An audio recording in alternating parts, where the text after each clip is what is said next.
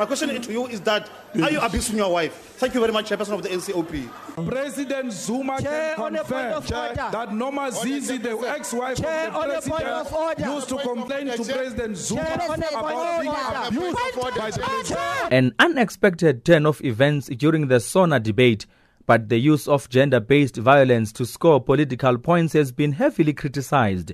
The ANC's Boy Mamabolo claimed that the EFF leader Julius Malema has abused his wife Mantwa Matlala.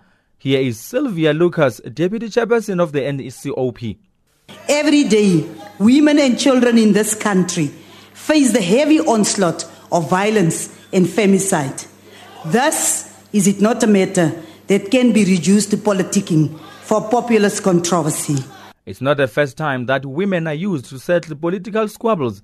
In 2008, former President Thabo Mbeki's mother Nomaka was used during a political infighting within the ANC that saw the formation of a new political party, COPE. And former President Jacob Zuma's Kwezi rape case saw more divisions within the governing party, something that the ANC Women's League President Bathabile Dlamini denounced with the contempt it deserved. the Women's League actually was started to deal with uh, those the issues of violence against uh, women during that period, and we had to take very difficult uh, positions. Meanwhile, Mamabolo has taken to Facebook saying he will not retract any statements he made in Parliament about Julius Malema and his wife.